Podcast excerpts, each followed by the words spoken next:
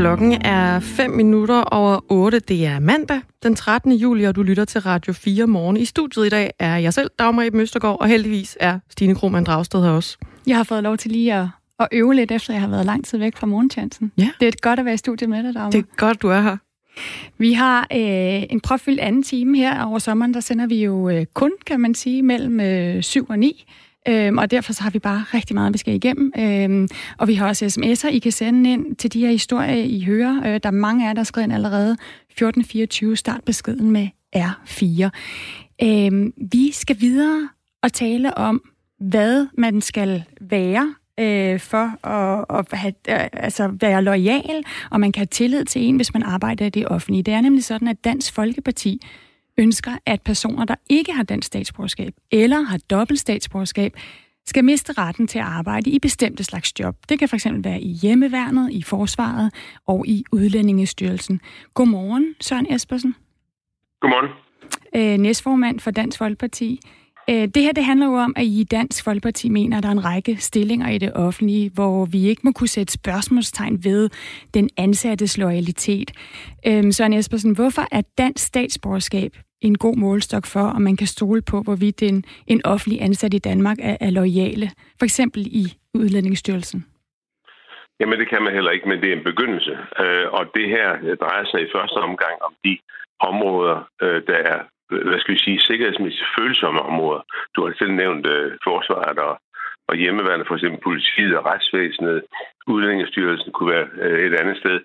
Øh, det er simpelthen for at Og, og tilstræbe en loyalitet øh, imod Danmark, at vi forlanger det. Søren Espersen, den her debat, den startede jo, da, da Dansk Folkepartis Martin Henriksen, øh, din kollega, sagde, at det var uholdbart, at Soma Mariel, der er dansk uddannet jurist, og som både har dansk og afghansk statsborgerskab og ansat i Udlændingsstyrelsen, at hun behandler sager om, om asyl.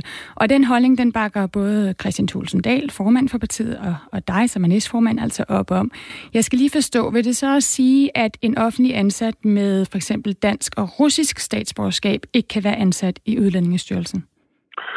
Vi taler om her øh, en, en kvinde, en jurist, som øh, jo er afghansk øh, hvad hedder det, statsborger, har et afghansk pas osv. Og, og derfor, det udgangspunkt er egentlig, at hun burde kende sin position og så blive erklæret sig inhabil, når det drejer sig om sager fra Afghanistan. Det synes vi er, er, er ret vigtigt at, at sige.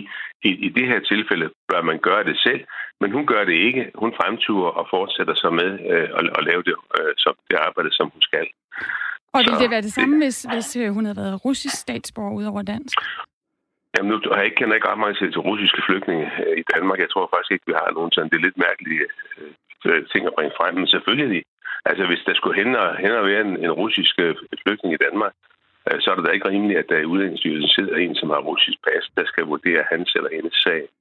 Så det, det er alle slags statsborgerskab. Øh, man kan ikke være dobbelt statsborger, hvis man skal være... Jo, det kan man sagtens. Det kan man sagtens. Man kan sagtens være dobbelt statsborger, men så erklærer sig, man sig inhabil. Selvfølgelig gør man det. Altså, hvis jeg sad i hendes situation, havde et afghansk pas, var, der, var afghansk statsborger og dansk statsborger, så ville jeg da som en selvfølge erklære mig inhabil til at behandle de sager. Det sker jo hundredvis af gange rundt om i det danske embedsmandsværk, også på det politiske system, næsten dagligt. Så der er ikke noget, noget fantastisk i at, i at forlange det af hende, og det forstår jeg altid ikke, hun ikke gør. Hvis nu, Søren Espersen, at, at, at Soma Mariel havde afsagt sit afghanske statsborgerskab, og hun kun var dansk statsborger, vil man så i Dansk Folkeparti have tillid til øh, hendes loyalitet, i, altså, hvis hun er ansat i Udlændingestyrelsen? Jeg siger, det er ikke det perfekte, men, men, men det er så godt nok. Fordi så har man så øh, valgt i hvert fald øh, øh, det danske, øh, danske statsborgerskab og fravalgt det afghanske. Hvis man gør det, så viser man også en interesse i, i Danmark og det danske samfund. Men jeg, jeg, det behøver ikke nødvendigvis at komme så vidt, bare øh, at kvinden øh, selv erklærer sig inhabil, så tror jeg egentlig, mange vil være tilfredse med det. Men det vil sige, hvis hun nu har, hvis hun afsiger sig sit afghanske statsborgerskab, så kan den helt samme person, så vil du have tillid til hende. Så synes du, hun er, kan være en loyal offentlig ansat? Ikke nødvendigvis, men sådan er det. Og så må jeg så acceptere det, som det er. Så hvis vi nu tager en dansk statsborger, som er født dansk, altså dig eller mig, vil, altså, så regner jeg med, så har dem, dem har man så fuld tillid til, hvis vi lige tager det her statsborgerskab. Det er jo det, I ligesom bruger nu som en loyalitetstest. Hvis jeg nu Nej, er, hvis jeg nu er russisk gift, og som privatperson har udtalt mig positivt om Putin, har du så tillid til mig, hvis der kommer Jamen, en homoseksuel og søger asyl i Danmark? Nej, det har jeg ikke nødvendigvis, men sådan er det så, og det må jeg så acceptere. Altså, jeg er nødt til at sige, øh, det er et skridt på vejen. Det er, at man afsiger sig det statsborgerskab, hvis man skal arbejde med for eksempel afghanere eller somalier eller noget andet, hvis man skal arbejde i, i Udlændingsstyrelsen. Det giver ikke nødvendigvis en, en, en, en tillid fra min side, men det er i hvert fald et skridt i den rigtige retning, hvor man så siger øh, fra de menneskers øh, synsvinkel, nu har vi altså valgt det danske, og det synes jeg er glimrende. Men start dog med at spørge øh, juristen, øh, hvorfor hun ikke vil, bare vil erklære sig habil i de sager, der drejer sig om afghanske flygtninge, så vil alle være glade og tilfredse. Men, men så, så du siger, at det her med statsborgerskab, dansk statsborgerskab, kravet om det, det er ikke perfekt. Vil det, være, vil det ikke være smartere, hvis vi så fik en loyalitetstest? Altså en, der testede den form for loyalitet, som man fra Dansk Folkeparti øh, gerne vil have til offentlige ansatte? Nej, men jeg har da ikke loyalitet til alle danske statsborgere. Det har jeg da ved Gud ikke. Altså de folk, som arbejder øh, for eksempel for øh, islamismen og så videre, og, og, og betjener sig af jihad og, og, og hvad det ellers hedder, har jeg da ikke det mindste tillid til. Men det er der så ikke noget at gøre ved, så kan vi være ved at give dem statsborgerskab. Og det er også der, hvor Dansk Folkeparti har været i mange år. Lad os lade være med at give alle de mennesker statsborgerskab. Vi tager lige noget fakta på det her, Søren Espersen, fordi det er alene tjenestemandsstillinger, som kræver dansk statsborgerskab, for eksempel stillinger hos politiet eller som fængselspatient, det I anfægter her.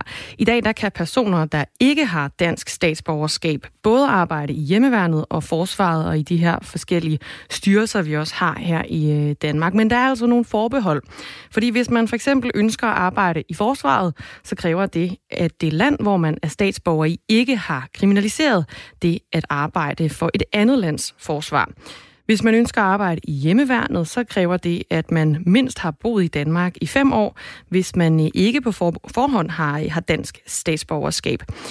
Søren Espersen, næstformand i Dansk Folkeparti, det er dig, vi taler med lige nu. Vi har så talt med Eva Ersbøl, som er jurist, og som har skrevet flere bøger om indfødsret, og hun siger, at der er ret begrænsede muligheder for at forbeholde jobs til danske statsborgere. Prøv lige at høre her engang. Der er nogle meget begrænsede muligheder for at forbeholde visse stillinger for egne statsborgere, hvis vi tager sammenligning med E U-borgere. Altså, der skal være den her særlige begrundelse, at det er i statens interesse set som samfund, som sådan. Der kan være, man er jo på et vis ansvarsniveau øh, og en beskyttelse af for eksempel sikkerhedsinteresser, eller der hvor, som inden for politiet for eksempel, hvor man udøver magt.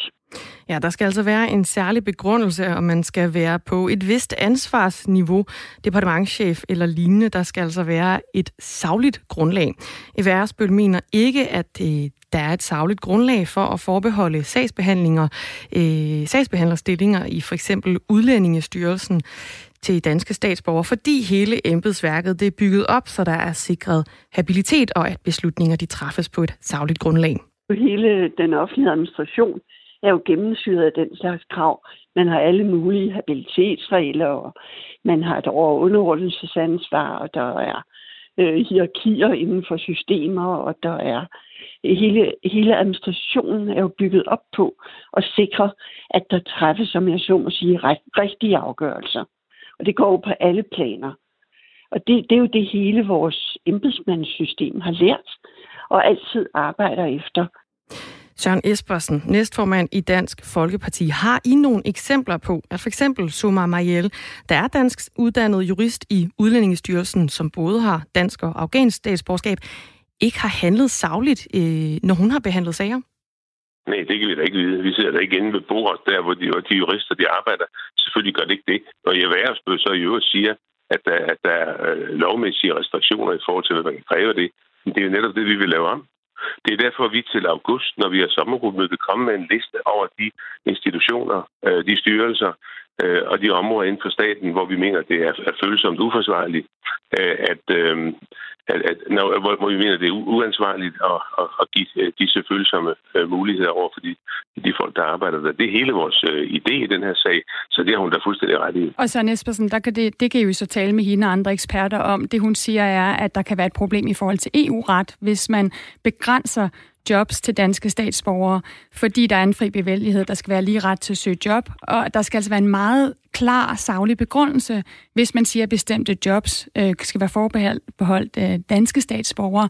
Det skal være på et ret højt niveau, for eksempel departementschef. Hun mener simpelthen ikke, at argumentet om, at sagsbehandler i en udlændingsstyrelse ikke, øh, altså kan være inhabil, at det vil holde for E U-retten eller menneskerettighedsdomstolen. Men det tager I hende sikkert med på råd om, når I laver det forslag. Vi vil gerne høre dig, om du har nogle eksempler. Øh, en ting er Soma Mariel, men der er jo, I nævner jo masser af andre eksempler her med hjemmeværnet, øh, forsvaret. Altså har du eksempler på danskere, der har et andet statsborgerskab, der har, hvor der har været blevet sat spørgsmålstegn ved deres loyalitet? Ikke det mindste. Ikke det mindste. Det er ikke noget som helst kendskab til. Hvorfor er det så et problem, det her? Jamen, det har, jamen, den kvinde der, som vi taler om, i, i den jurist i Udlændingsstyrelsen, jeg kan ikke huske hendes navn, som du nævnte før, jeg er jo selv i høj grad en del af den offentlige debat.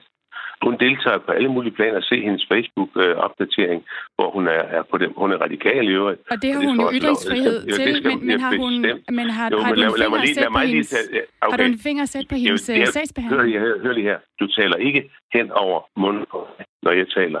Er du med på det? Nej, jeg beder dig om at svare. Nej, jeg svarer. Så stil spørgsmålet igen, og så lad mig svare. Og der vil man tale ind over mig. Kom. Har du nogle eksempler på, at der er Nej, nogen i Udlændingestyrelsen eller hjemmeværnet eller andre, hvor man kan sætte spørgsmålstegn ved deres loyalitet? Nej, det har jeg ikke. Men jeg har et godt eksempel her i forbindelse med den her jurist, som deltager aktivt i det politiske liv, er medlem af det radikale venstre, læs hendes Facebook-opdatering og se, hvor meget hun altid er på de radikale venstre side, når det gælder flygtninge og indvandrere.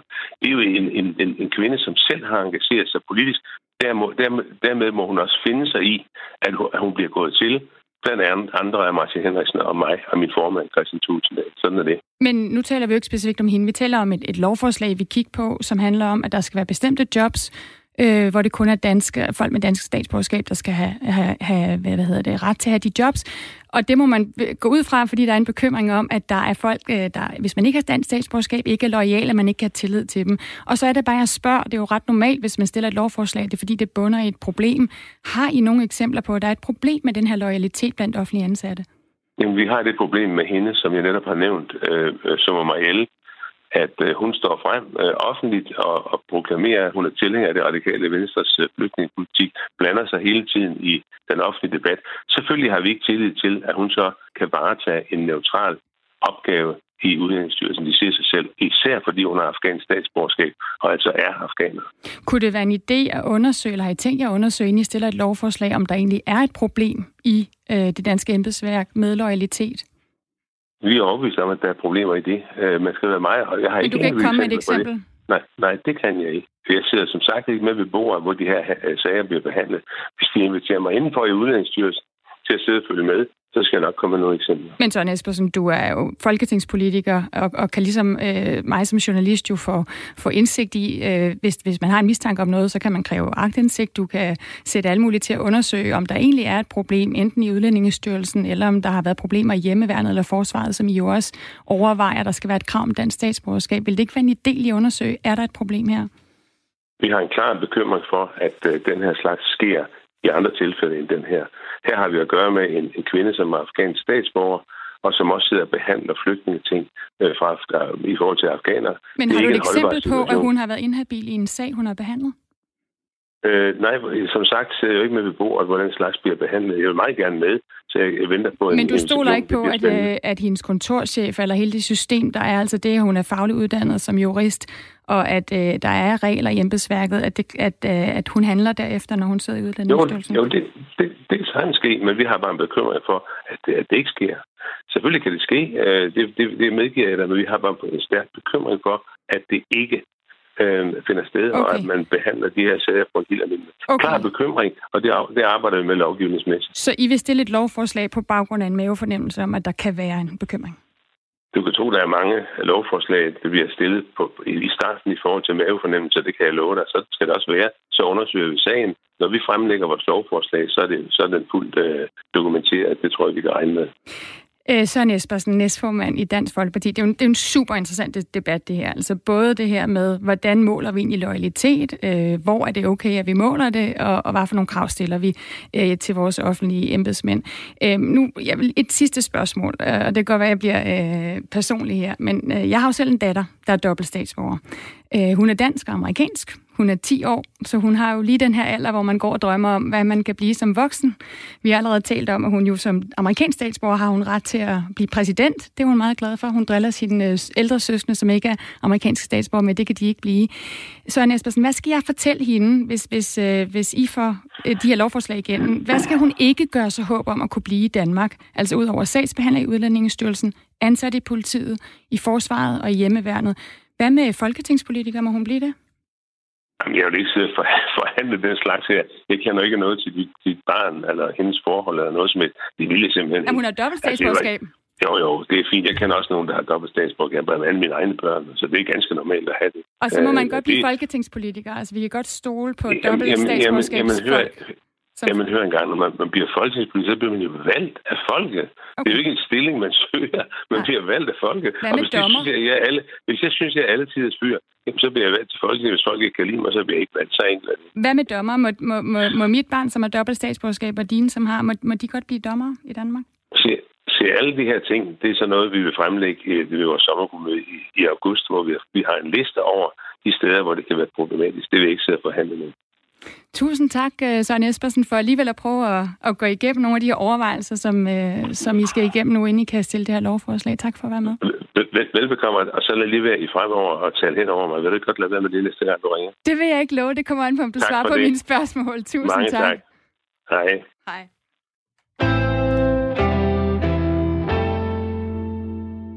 Vi skal i shoppeposerne, var ved at sige.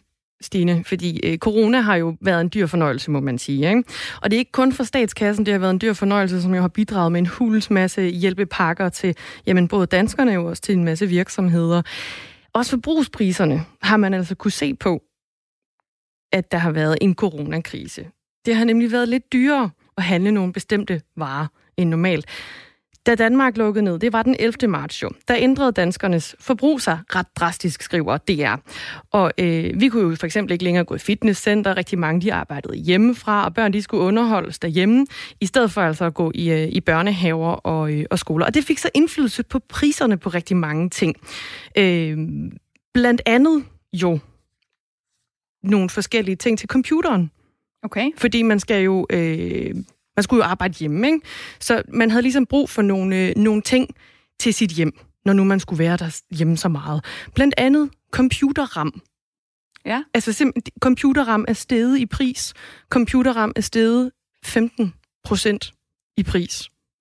Det er den gennemsnitlige prisstigning for computerram, da corona lukkede Danmark ned. Vi købte computerram. Gjorde I det? Jeg lukkede ned. Jeg har en femten-årig søn, som simpelthen byggede en computer. Det overtalte han okay, også til. Det var et godt projekt. Ja, ja. Ja, ja. Så den kan jeg godt forstå. Den forstår du godt. Ja. Fitnesscentrene, de lukkede jo også ned. Og fitnessudstyr. Åh oh, gud, der har jeg også et eksempel. Har du også? Ja. Fitnessudstyr steg med ti komma tre procent. Yes. Der har du også betalt ekstra måske. Nej, vi, har, øh, vi havde en romaskine. Okay. Øh, i U S A, hvor jeg jo altså har boet indtil for nylig, øh, fordi begge mine børn øh, har været ivrige roer, og så skal man også ro derhjemme. Ja, ja. Og den skulle vi sælge, fordi vi skulle flytte her til Danmark. Og øh, den blev altså solgt for meget mere, end vi havde købt den til for nogle år før det. Okay. Der det var, var øh, kæmpe efterspørgsel. Udbud, efterspørgsel eller efterspørgsel, og så udbud. Ja. Øh, der bliver skelnet i den her D R-artikel, bliver der skelnet mellem fitnessudstyr, jeg ved ikke om det er sådan små håndvægte og sådan noget, og så sådan nogle fitnessmaskiner, de steg cirka det samme i pris. Fitnessmaskinerne, de steg med ti procent i, i pris. Fjernsyn, skærme, robotstøvsuger, webkamera, børnesko, cykler, alt det her, det er altså steget i pris efter coronanedlukningen. Så er der også øh, nogle ting, som havde nogle prisstigninger efter genåbningen. Og der, der er den øh, fine, kuriøse ting, som jeg synes er ret fin, fordi rigtig mange, de skulle arbejde hjemmefra, da corona ligesom lukkede landet ned, så kunne man sidde derhjemme med sin indkøbte ram og træne på sine romaskiner, man har købt på nettet, eller hvor man nu har gjort det hen. Men da man så skal tilbage på arbejdet jo, så skal man måske lige soignere sig lidt. Jeg kender flere, som øh, er gået sådan lidt i, lidt i hyggetøjet derhjemme, ikke? Men papirmaskiner, de steg i pris, da coronakrisen Ah, ikke var overstået, men i hvert fald, da landet blev åbnet igen, så steg barbermaskiner. Jeg ved ikke, om det har noget at gøre med, at mændene de lige skulle have taget det der coronaskæg eller et eller andet, hvad det nu kan være.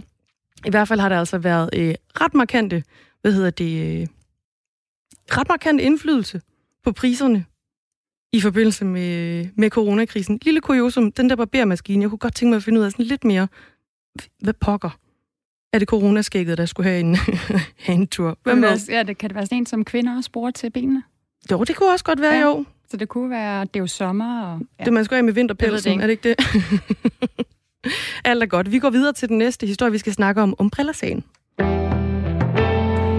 Ja, for flere partier på Christiansborg, de vil ændre reglerne, så unge mennesker, der har delt stærkt krænkende og øh, altså seksuelt materiale, øh, som det for eksempel skete i den her meget omtalte øh, Umbrella-sag, ikke får ødelagt deres fremtidsdrømme om at blive for eksempel pædagoger, eller skolelærer, eller fodboldtrænere. Som det er nu, så bliver det nemlig registreret i øh, børneattesten, hvis man er blevet dømt for at videresende eller dele børnepornografisk materiale af en mindreårig. Øhm, godmorgen, Karina Lorentzen. Godmorgen. Du er retsordfører for, for S F, og I er et af de partier, der vil have ændret reglerne, så deling af børnepornografisk materiale altså ikke fremgår af den her attest. Hvorfor skal det ændres? Altså, jeg prøver ikke at forklare, hvad det er, de her unge mennesker, de har gjort. De har delt nogle billeder med noget krænkende materiale, og det skal de selvfølgelig have en straf for. Jeg så egentlig også gerne, at den var lidt højere. Men spørgsmålet er, om de så også skal have en plet på øh, børneattesten, øh, som jo i princippet øh, kan, kan vare op til tyve år. Øh, og det betyder jo, at øh, det modsat straffattesten vil stå rigtig, rigtig lang tid på de her unge menneskers øh, papirer.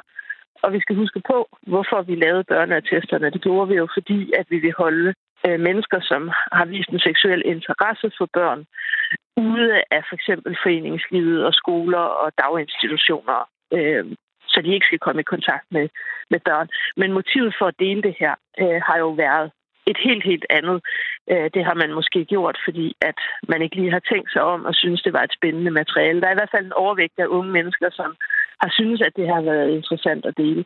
Og det er måske ikke lige den rigtige målgruppe for også at få en, en plet på børneattesten, som jo så risikerer at holde dem ude af helt almindelige fritidsjob og lærepladser og alt muligt andet. Men Karina Lorentzen, vi lever i et retssamfund. En kriminel handling er vel en kriminel handling, er det ikke det? Jo, det er den, og den skal straffes, og den skal også på straffeattesten, og det kommer den sådan set også. Øhm Spørgsmålet er så, skal det så også på børneattesten? Øh, og der er det måske forfejlet at sætte den her gruppe unge mennesker øh, i den øh, situation, at øh, det så kan være medvirkende til, at de ikke kan blive fodboldtrænere eller pædagoger eller lærere. Øh, børneattesterne er til for at holde folk med en seksuel interesse i børn øh, ude af de her øh, situationer, hvor de kan komme til at påvirke børn. Øh, og den her gruppe hører måske ikke helt til her. Det er nok et noget andet motiv, der har gjort, at de har delt de her billeder, og det er selvfølgelig ulovligt. Jeg synes egentlig, at Red Barnet kommer med et udmærket forslag, som netop går på, at dommeren kan tage stilling til, om det også gør øh, på børneattesten, så man faktisk sikrer, at de mennesker, som har en seksuel interesse i børn, og hvor det er berettiget, at så kommer det sådan set også på børneattesten. Men jeg synes ikke, det giver mening øh, for de mange øh, grupper af unge mennesker, som ikke har tænkt sig om, øh, og som har delt de her billeder. De skal have en straf. Der skal være en plet på straffattesten, og det kommer der sådan set også. Men på børneattesten, der synes jeg ikke rigtigt, det hører hjemme. Vi ridser lige Umbrella-sagen op, fordi i Umbrella-sagen, der er tre hundrede og fireogtredive personer dømt for at have delt børnepornografisk materiale af nogle mindreårige. Langt størstedelen af de dømte i sagen, de er mellem femten og atten år. Og deres dom for deling af det her krænkende seksuelle materiale, det vil fremgå af deres børnetest i mellem ti og tyve år. Karina Lorentzen, lige her til aller, aller sidst. Vil du føle dig tryg ved at overlade dine børn til en pædagog eller en pædagogmedhjælper, der er dømt for videredeling af børnepornografisk materiale af mindreårige? Altså, jeg tror ikke, jeg vil have noget problem med det, når det i tilfældet er for eksempel en femten-årig eller en seksten-årig, som har delt det her, fordi de har syntes, det har været interessant materiale. Hvis ikke de har en seksuel interesse i mindreårige, så tror jeg sådan set, at at det er ganske uproblematisk. Men jeg synes sådan set også, at det er en alvorlig krænkelse, de har begået. Er, er det ikke et udtryk bare, for en dårlig dømmekraft? Bagtanke. Jo, det er det bestemt. Og man kan sige, at Umbrella-sagen blev sådan set den første, hvor politiet satte foden ned og gjorde noget ved det her, og jeg håber også, de gør noget ved det øh, i fremtiden. Men jeg tror, mange af de her unge mennesker har ikke vidst, at det var ulovligt, og de har ikke tænkt sig om, og så har de delt det her materiale. Og det skal de selvfølgelig ikke, og det skal de have en straf for, og det må sådan set også godt komme på straffertesten. Men hvis ikke de har en seksuel interesse, som er usund i mindreårige børn øh, og har pædofile tendenser, så mener jeg ikke, at børneattesten er det rigtige sted øh, at, at bruge i forhold til den her gruppe unge. Og det kunne fint være en dommer, der kunne tage stilling fra sag til sag, så vi sikrer, at også den her gruppe børn og unge kan få en læreplads, kan blive fodboldtrænere, kan få et fritidsjob og alt det, som er med til at holde dem på rette spor her i livet. Karina Lorentzen, det bliver ordene fra dig. Tusind tak. Ja, tak. Retsordfører fra S F. Vi havde mange flere spørgsmål. Den kunne vi godt fortsætte. Øh, det kan være, vi får tid til. Øh, vi kan gå videre med den øh, måske i morgen. Men lige nu der er der nyheder med øh, Signe Ribergård Rasmussen.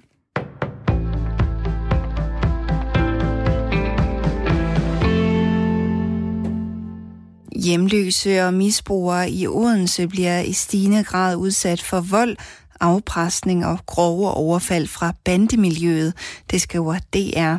Og det har ført til, at fem hjemløse i de seneste seks uger har været nødsaget til at gå under jorden med hjælp fra kommunen.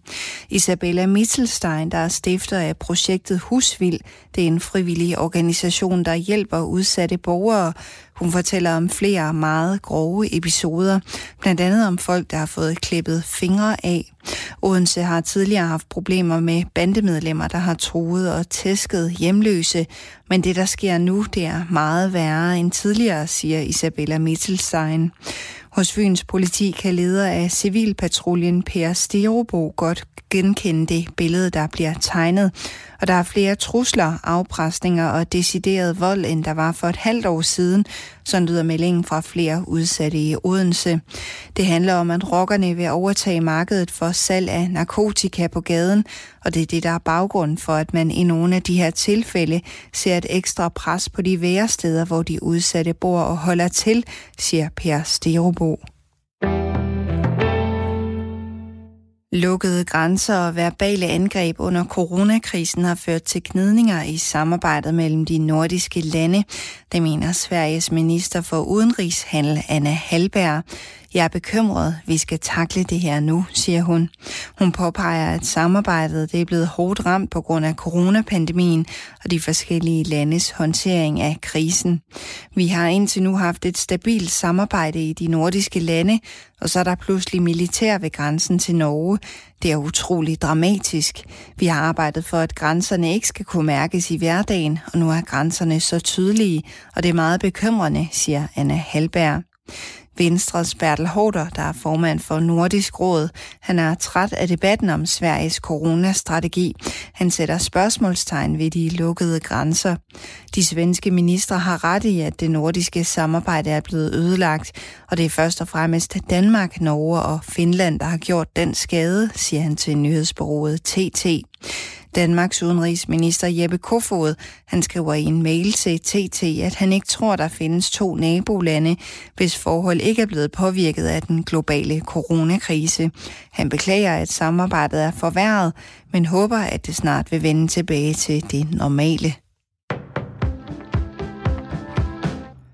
Gerningsmanden bag et dødbringende angreb på to moskéer i New Zealand sidste år vil repræsentere sig selv under strafudmålingen til august.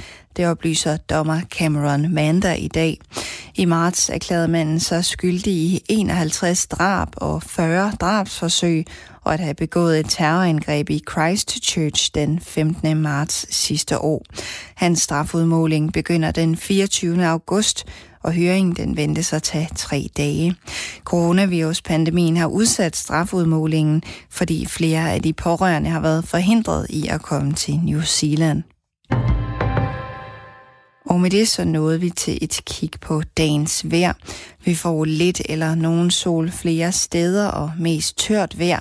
Temperaturerne de lægger sig mellem seksten og tyve graders varme, og så får vi svag til jævn vind ved kysterne stedvis op til frisk vind fra vest, og sidst på dagen drejer vinden til sydvest.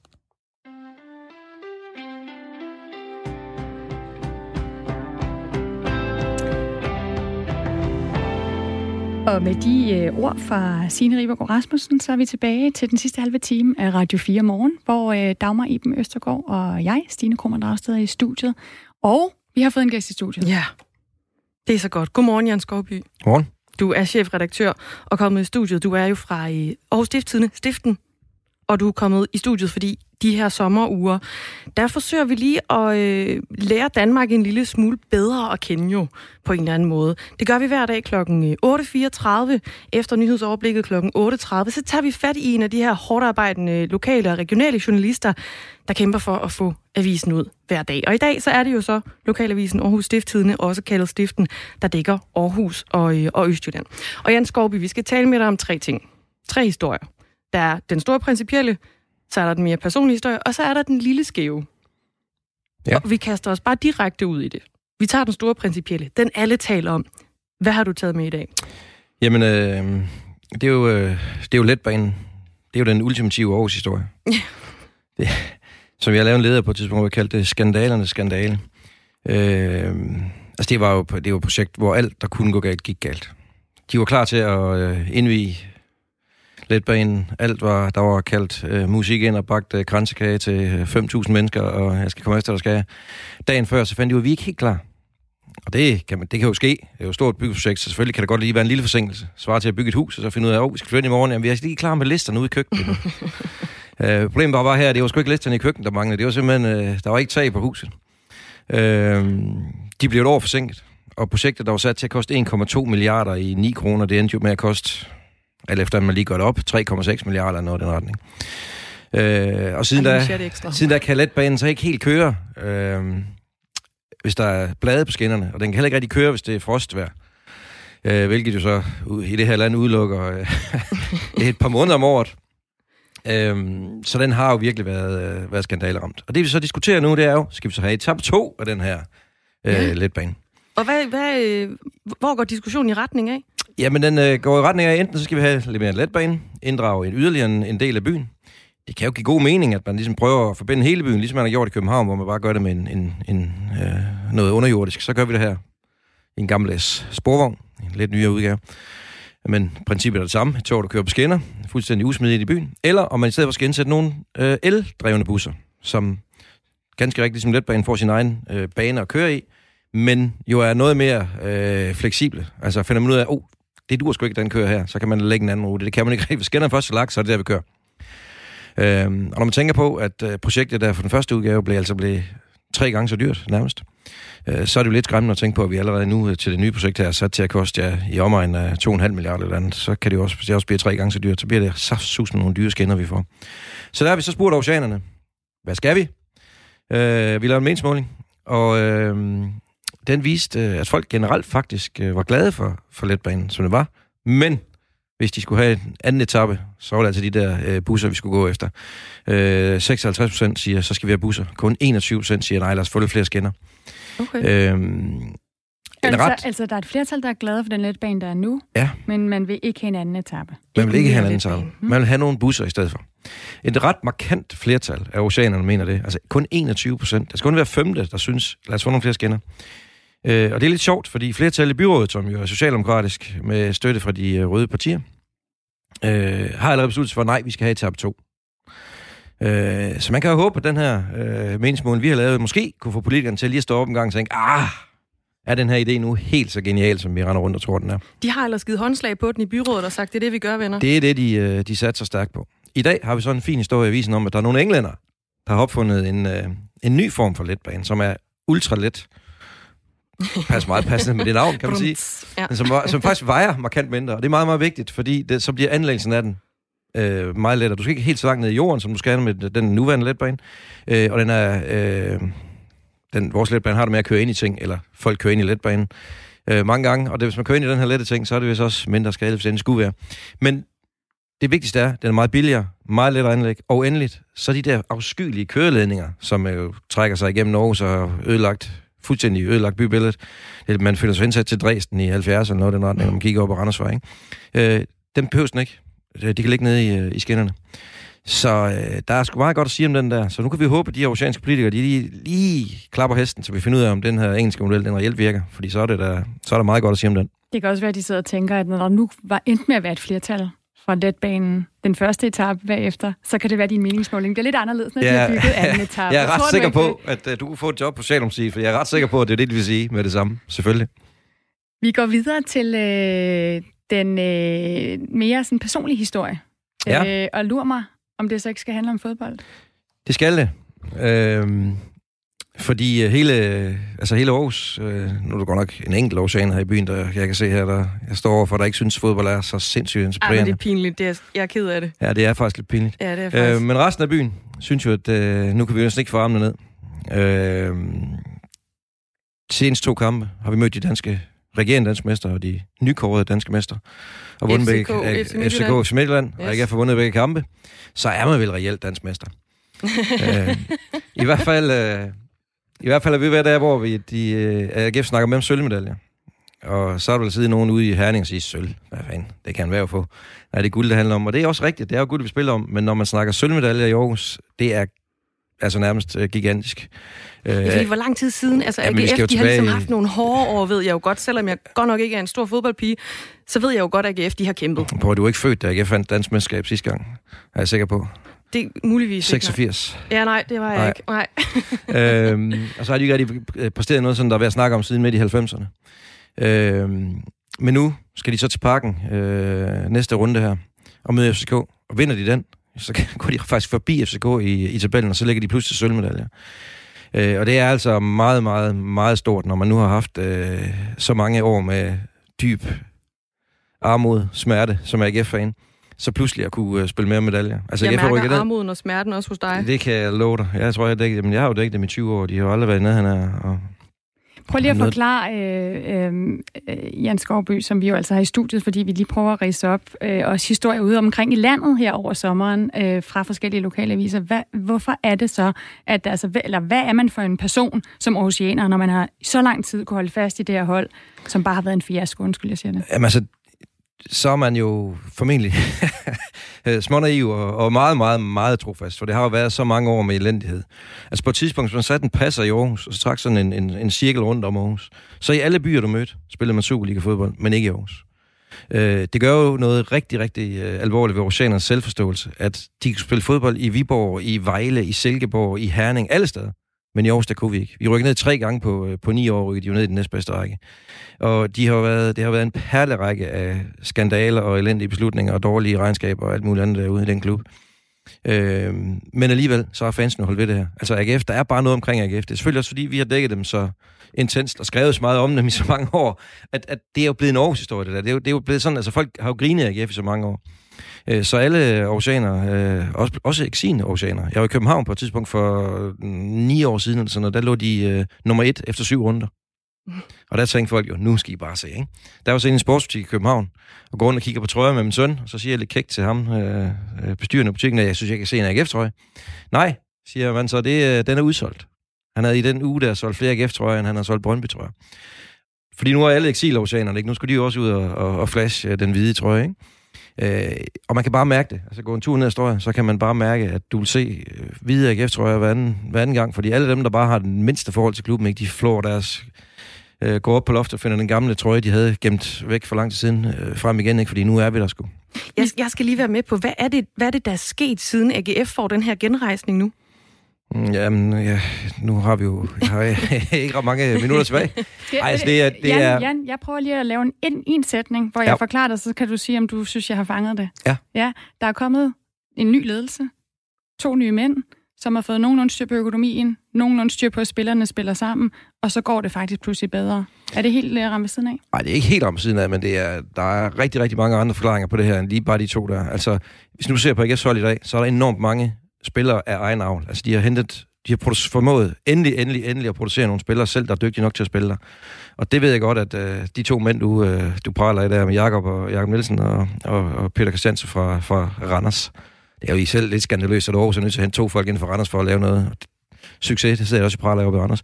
Øh, men, men, men alle de her unge spillere, altså, det er altså skabt af en årgang øh, øh, to tusind og to tusind og et, som A G F jo for mange, mange år siden tænkte, nu gør vi noget ekstra for de her to årgange. Og det er altså dem, øh, der nu øh, blandt andet er med til at sikre, at det går F G F godt. Men det er rigtigt, at øh, Jakob Nielsen har formået at sætte få rigtig, rigtig, rigtig fint styr på økonomien. Der har ikke været skiftet ud i øh, på hverken trænerposten eller øh, direktørposten i lang tid. Altså, jeg tror, jeg har haft med, de syv år, jeg dækker det efter, jeg har vel haft med, okay, jeg kan ikke huske det lige præcis, men jeg tror, det er seksten direktører og femten trænere eller den retning. Øh, så de skifter ud hele tiden. Men nu er der noget kontinuitet derude. Øh, og det er rent faktisk lykkedes at skabe en fornuftig økonomi. Tidligere, der var A G F tvunget væk, at de havde en god spiller. Så kom F C København eller Brøndby og sagde, ham vi godt købe og ville give fem millioner eller ti millioner. Så var A G F tvunget til at sælge, fordi de skulle bruge pengene for at lave øh, et overskud. Nu laver de overskud bare på at drive fodboldforretning, eller i hvert fald meget tæt på et overskud. Så det betyder, at når nu de har en god spiller, som de havde med Jens Stage på et tidspunkt her sidste år, F C K vil gerne købe ham, de vil gerne give fem millioner, så siger A G F, I kan få ham for femogtyve. Hvis F C K så ikke vil give de femogtyve, så får de bare ikke spilleren. Og det kan lyde banalt, men det er altså hele forskellen, for når A G F har en god spiller nu, så venter de bare, indtil prisen stiger højt nok op, og så sælger de ham, så de køber noget andet. Tidligere var de tvunget til at sælge deres spillere, for ingen penge i kassen, så de kunne ikke gå ud og købe noget nyt. Jeg er sikker på, at der sidder helt vildt mange lyttere fra Aarhus lige nu og følger grundigt med, men Jan, vi har jo lyttere over hele landet, og vi skal også lige øh, nå den sidste historie. De interesserer sig også for A G F. De interesserer sig også for A G F, det er jeg sikker på. Men jeg tror også, de interesserer sig for den her historie, vi har haft i Aarhus, som mange har hørt om, der handler om nosser og en skulptur. Ja. Ja. Det er den, vi i det her segment kalder den lille skæve, hvor vi lige tager turen rundt til lokale og regionale medier i hele landet klokken otte fireogtredive hver morgen i Radio fire Morgen. Og i dag har vi dig, Jens Skovby, med, som er chefredaktør på, øh, på Stiften. Og det, vi, vi skal snakke om nosser. Jeg synes, det er lidt svært at tage det løst over i munden. Det er en historie, vi har... Jamen, jeg har gjort det. I har haft, jeg har faktisk været med. Ja, ja. Du har været med siden, og der nævnte Kasper den også, der havde de snakket om det hele morgen. Ja, men øh, jeg tror ikke, at, øh, at de to her har spor problemer med at snakke om nosser. øh, vi har dækket den på Radio fire. Vi kan lige prøve at høre et klip med Trine Rytter Andersen, som er billedhugger og kunstanmelder, og det er hende, der har rejst kritikken af nosseskulpturen. Jeg kan ikke lide den, fordi jeg synes, den er plat. Øh, simpelthen. Hammerne plet, og øh, fordi at den står et forkert sted. Det rigtige sted ville være et sted, hvor øh, den gruppe af mennesker, som øh, har med det, har, altså bor og lever i det område, har sagt ja tak til lige præcis den skulptur. Mm. Den er overtydelig, det er mit problem med den. Tydelig. Øh, den er plat, siger Trine Rytter Andersen altså. I har jo så på i Aarhus Stiftstidende spurgt, om der er andre, der vil have den her skulptur. Kunne I finde et andet sted til den? Prøv lige at fortælle om det. Jamen altså... Øh... Det, jeg, jeg synes, den her historie, man kan godt grine lidt af den, men den er også lidt vigtig, fordi den falder fint ind i den her politisk korrekthed, som gennemsyrer vores tidsalder i øjeblikket, og som er virkelig til at kaste op over. Øh, og nu er der sådan en mand, der har udstillet et par, et par nosser, og han har gjort det, han, det nede på Godsbanen, som er sådan et, et kunstnerisk centrum i Aarhus. Øh, og så er der altså en kvinde her, og det er hun ikke den eneste, der bliver frygtelig farvet over det her, og synes, at det er, uha, det passer ikke ind i tidsånden. Jeg synes, øh, kunst er rigtig godt, når det kan skabe noget debat. Det her, det skaber dejligt meget debat. Derfor synes jeg, det er et fremragende stykke, stykke kunst. Jeg ved, jeg ved heller ikke ret meget om kunst, og vi har vores egen kunstanmelder, har givet nul stjerner ud af seks. Det kan jeg ikke huske, han har gjort før. Øhm, så fordi... han er måske ikke helt enig i din holdning? Nej, han er absolut ikke enig. Jamen, jeg... Og dem, I ellers har prøvet at afsætte den til, har ikke vil have den? Øh, nej, altså, fordi jeg synes jo, hvis, hvor kan den så stå henne? Ja. Så synes jeg, at Kvindemuseet var der et oplagt idé. Øh... Fordi de mangler den også, eller hvad? Mm, nej, men, men hvis, hvis et øh, sådan et symbol på, hvad skal vi sige, manddom, skulle stå et sted, hvor det... Ja, endnu mere mening. Så var Kvindemuseet der et øh, fantastisk bud. Øh, de takkede pænt nej, øh, og har samme holdning, og man må sige, de ved jo enormt meget om kunst. Og det kan godt være, det her det er, set ud fra en eller anden kunstbetragtning, et elendigt kunstværk. Det kunne være, det var det, det var. Det er, det kan sagtens men, øh, men det formår i hvert fald at skabe en god debat. Har I spurgt øh, andre? Det, ja, men altså, A G F er også, det er så ikke også, men kunstneren selv har tilbudt den til A G F, fordi han synes, at deres træner, David Nielsen, han har virkelig har vist øh, nosser, og spillerne også har. Øh, men A G F takkede også nej. Så der er simpelthen ikke nogen... Øh... Der er ikke nogen, der vil have nosser. Der er ikke nogen, der vil have de her nosser. Altså, han har fået fremstillet, kunstneren der har fået fremstillet nogle små udgaver af de her nosser, som man så kunne dele ud til mennesker, som man synes havde gjort noget, som bare sådan virkelig viste noget øh, kraft og mod. Men øh, jeg tror ikke, øh, det bliver let for ham at komme af med dem, der er øh, i hvert fald... Hvad med nede på, ved jer på Stiften? Kunne I ikke øh, tage imod sådan et par nosser? Det, det, det ville vi da gerne. Det ville jeg da ikke have spor imod. Jeg ved ikke, om jeg helt øh, kommer ind under, om jeg har gjort noget, der kunne berettige mig til at modtage dem, men... Øh, Men jeg synes bare, det er vigtigt, og jeg synes det her pjat med, at øh, det passer ikke ind i tidsånden, og det er, det er, hvad det man kalder den anachronisme, jeg ved ikke, hvad hun kaldte den hende, vi lige hørte her før. Hun sagde, den ikke passede på det sted, ja, øh, og du har jo så prøvet at hjælpe hende med at finde et andet sted, det er ikke gået så godt. Det er ikke men lykkes. Det kan jo simpelthen være, at vi kan få den her øh, på, på i Aarhus Stiftstidende Radio fire, vi ligger i samme bygning. Det kan være, at vi kan få et par nosser ud fra. Det, det kan være, at vi lige skal tale med vores direktør også om det først. Jeg er ikke sikker på, at jeres direktør synes, det var en god idé. Jeg synes, det var en glimrende i dag. Tusind tak, Jens Skovby, chefredaktør redaktør for Aarhus Stiftstidende her i Aarhus. Så tak. for at komme ind og fortælle om nogle af de historier, der rører sig ud omkring i landet. Ja, og det er noget, vi gør hver evig eneste morgen, øh, sommerugerne igennem, hvor vi lige øh, tager temperaturen på, hvad der sker ude ved de lokale og regionale medier i, øh, i hele landet, og lige lærer landet en lille smule bedre at, øh, at kende.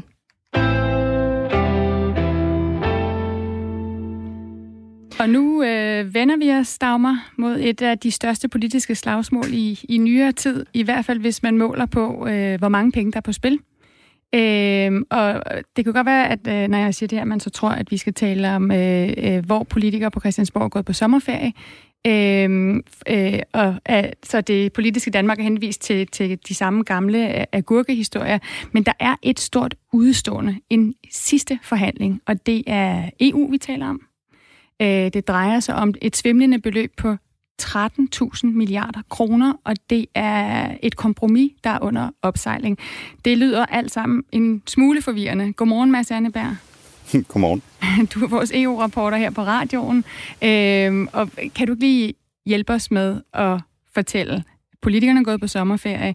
Der er det her kæmpe slagsmål, som nu er gået i gang i E U om, om budgettet. Hvad der sker i den her uge? Jamen altså, det kan være i den her uge, at vi endelig får knækket en af de allerstørste nødder, så at sige, der, der har været i E U-sammenhæng i meget, meget lang tid. Den nød, det er E U's budget for, for de næste syv år, men det er også sådan en stor genopretningsfond, som man har valgt at, at lægge ovenpå, for ligesom at afbøde de konsekvenser, der har været for den europæiske økonomi på grund af corona. Og det er bare det her kæmpe store beløb, som, som det samlet set kommer til at dreje sig om. Altså et, et beløb så stort, at alle i Danmark jo kunne blive millionærer, hvis, hvis du bare fordelte det øh, imellem os, men, men det gør man selvfølgelig ikke. Øh, det, de skal gå til de her penge, det er jo dels alt det, som E U normalt bruger penge på, altså danske landmænd og ungarske motorveje og det hele. Øh, og så er det altså den her engangsfond, som, som skal begrænse det økonomiske tab i hele E U. Så det vil sige, det er, det er solidaritet på, på et helt nyt niveau, kan du sige. Og E U's regeringschefer herunder Mette Frederiksen skal jo så mødes fredag og lørdag i den her uge, for at se, om de kan banke det her på plads. Alle tænker, at jo før jo bedre, men omvendt så er der også stadig rimelig mange kameler, der lige skal sluges på, på hver side, før det glider ned. Du siger solidaritet på et helt nyt niveau, Mads Anneberg. Prøv lige at uddybe det. Jamen altså, det er, jo, øh, det er jo den her genopretningsfond, hvor man har valgt at sige, at fordi der er nogle lande, der bliver uforholdsmæssigt højt, øh, hvad skal man sige, øh, hårdt ramt af, af coronakrisen rent økonomisk, så øh, går man ind og opretter en fond, hvor man simpelthen giver et meget, meget stort milliardbeløb til øh, offentlige reformer, til simpelthen at, at hjælpe de økonomier i gang. Og det er jo ikke noget, man plejer at gøre i E U-sammenhæng. Vi har jo det normale E U-budget, som, som, som ligesom kører og som selvfølgelig omfordeler på en, på en vis måde. Men det her, det, det, altså, det er simpelthen en økonomisk øh, hjælp, som jeg ikke kan komme i tanke om, man, man har set lige øh, i, øh, i, i, i, i nyere tid. Der kom sådan et kompromisforslag på banen i, øh, i fredags. Hvordan ser det ud i forhold til de ting, Danmark har kæmpet for? Danmark har jo været del af sådan en, en, en, noget, der hedder en sparebande. Ja, det er rigtigt. Altså, man kan sige, at Danmark og, og vores allierede i den her sammenhæng har jo helt klart fået nogle, øh, nogle lunser i den her forhandling allerede. Der er lagt et tal på bordet, som ligger imellem det, som øh, den danske regering gerne vil have, og det, som E U-kommissionen gerne vil have for, for det overordnede beløb. Så er det lagt op til, at vi beholder vores E U-rabat, som endda bliver endnu større, så vi ligesom får lov at slippe en komma fem milliarder billigere hvert år. Øhm, og der er nogle andre ting, altså der er skudt en lille smule op for, for, for nogle ting til fordel for klimaet, og vi får medbestemmelse over, hvad de andre lande skal bruge deres penge på. Så det, det er jo alt sammen godt nyt for, for, for, for Danmark. Til gengæld, så er det jo stadig noget, der vil koste os nogle milliarder ekstra hvert eneste år, fordi regningen ligesom samlet set stiger. Øhm, Og så det her med, hvor mange penge skal der lånes til de andre lande, hvor mange penge skal der gives til de andre lande. Den balance, den ligger stadig lige så langt fra det, som Danmark øh, vil, som den altid har gjort. Der kom noget ud, øh, jeg tror det var sidste uge, hvor Danmark ligesom skulle, øh, det kom frem, at Danmark ville få en eller anden form for en rabat i det her nye budgetforlig. Vil du ikke lige prøve at, at forklare, hvordan kan det være, at vi skal betale en hel masse, men samtidig så også får en, en milliardrabat? Jo, altså vi, vi har jo allerede en rabat på E U-budgettet, som blev forhandlet på plads sidste gang, at der var det her store øh, slagsmål for, for syv år siden. Og den øh, var faktisk måske sådan en lille smule i, i fare for at ryge i, i svinget, før hele det her corona øh, kom ind i billedet. Men nu har man så sagt, okay, altså fordi nogle af de her sparelande, såsom Danmark, skal sluge et, et større E U-budget og, og nogle ekstra penge, som man skal betale af over en lang årrække, øh, så beholder vi øh, rabatten, er der lagt op til, og den bliver så større jo dels fordi, at budgettet samlet set også stiger. Så, så man kan sige, det er jo en komma fem milliarder, som jeg var inde på før, som vi skulle have betalt, men som vi så ikke ville skulle betale under den forudsætning. Mads Anneberg, E U-reporter her på, øh, på Radio fire. Det her det er et kæmpe, kæmpe budget, der jo skal lande. Der er tretten tusind milliarder kroner på spil. Det er et totalt svimlende beløb jo. Er det overhovedet realistisk at, at, at lande en aftale i løbet af den her uge? Jamen altså, man kan sige, øh, Mette Frederiksen har jo udskudt sit, øh, sit bryllup for, for at komme til det her møde, og, og alle lande står ligesom og håber på, at der kan komme en aftale. Omvendt så er der også stadig langt mellem holdningerne i øh, de enkelte E U-lande. Øh, men jeg, jeg tror da ikke, det er helt urealistisk, at, at man, kan, man kan komme frem til en, til en aftale. Altså, øh, sidste gang man forhandlede om det her, så var det digitalt, og det førte ingen vegne. Nu skal man mødes fysisk og have den her tovtrækning nede i, i Bruxelles. Og den måde, som det ligesom øh, er blevet modtaget på, det her kompromisforslag, ser ikke ud til, at der er nogen, der har lige så store problemer med det, som, som de tidligere har haft. Men, øh, men det er selvfølgelig ikke givet, og vi må så se fredag og lørdag, hvordan, øh, hvordan de ender med at, at få, få, få, få tovtrækkeriet øh, i, i, i land. Mads Anneberg, øh, altså vores, øh, vores E U-reporter her på Radio fire, også øh, vært på E U-programmet Lobbyland. Øh, vi har vi har fulgt øh, øh, Europa her, i mor- her til morgen, fordi der har været præsidentvalg i Polen.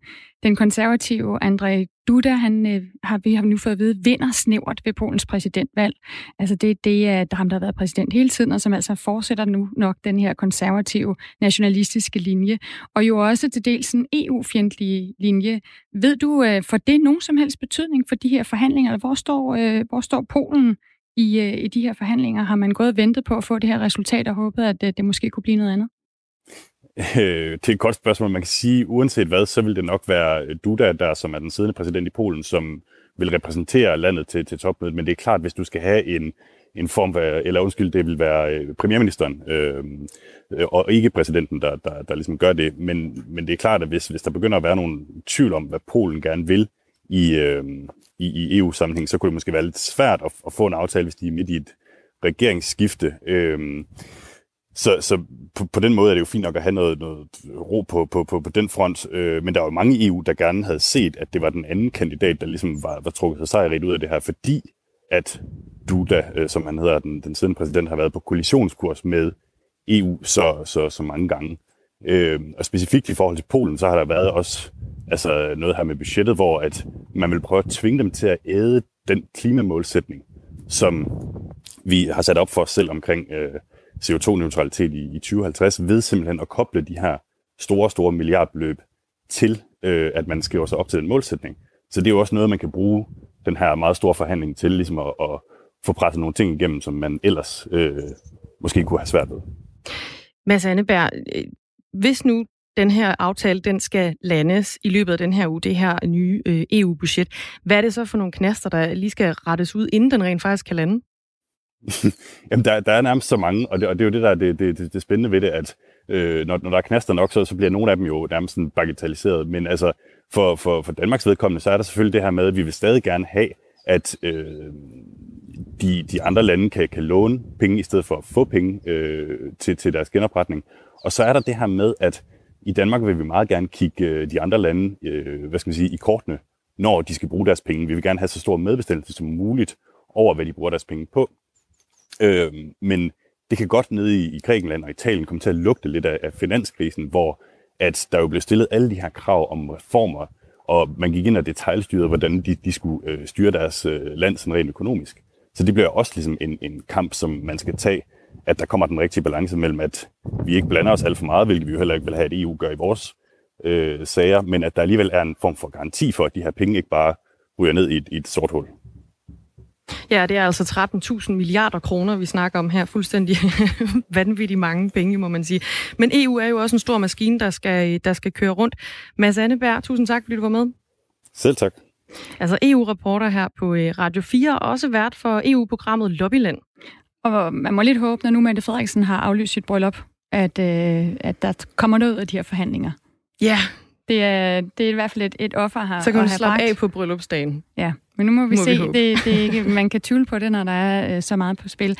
Øh, der er nyheder lige om lidt. Øh, Signe Ribergård Rasmussen, vores nyhedsvært, er kommet ind i studiet.